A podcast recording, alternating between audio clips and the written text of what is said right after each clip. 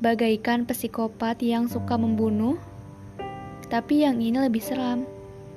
Bayangkan saja, ada orang yang tak suka membunuh dan tidak memakan daging sebelumnya, tiba-tiba saja memuntahkan daging yang entah dari mana asalnya. Jelas sekali, itu sangat menjijikan.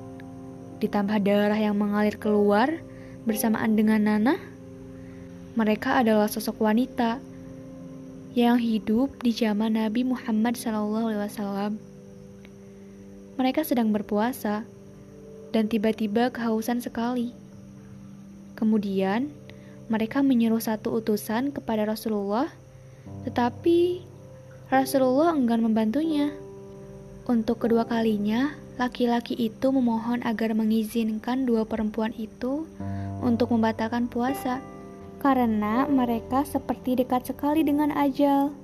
Lalu, Rasulullah menyiapkan dua tempat untuk masing-masing dari mereka dan menyuruh untuk memuntahkan sesuatu dari mulut mereka.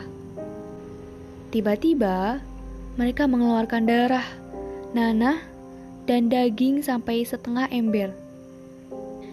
Dan ternyata itu karena ulah mereka yang suka menggunjing orang lain. Bukan hanya dalam berpuasa, namun, di segala kondisi pun kita harus tetap untuk tidak membicarakan orang lain. Seperti dalam surat Al-Hujro ayat 12 yang artinya, Wahai orang-orang yang beriman, jauhilah banyak dari prasangka. Sesungguhnya, sebagian prasangka itu dosa. Dan janganlah kamu mencari-cari kesalahan orang lain. Dan janganlah ada di antara kamu yang menggunjing sebagian yang lain. Apakah ada di antara kamu yang suka memakan daging saudaranya yang sudah mati, tentu kamu merasa jijik dan bertakwalah kepada Allah. Sesungguhnya Allah Maha Penerima Tobat, Maha Penyayang. Kemudian Rasulullah Shallallahu Alaihi Wasallam bersabda yang artinya dari Anas beliau berkata Rasulullah Shallallahu Alaihi Wasallam bersabda pada saat dimi'rajkan saya melewati suatu kaum yang memiliki kuku dari tembaga mereka mencakar-cakar wajah dan dada mereka. Maka aku bertanya, Wahai Jibril, siapakah mereka itu? Jibril menjawab, mereka adalah orang-orang yang makan daging manusia dan mencela kehormatan orang lain. Hadis riwayat Abu Daud.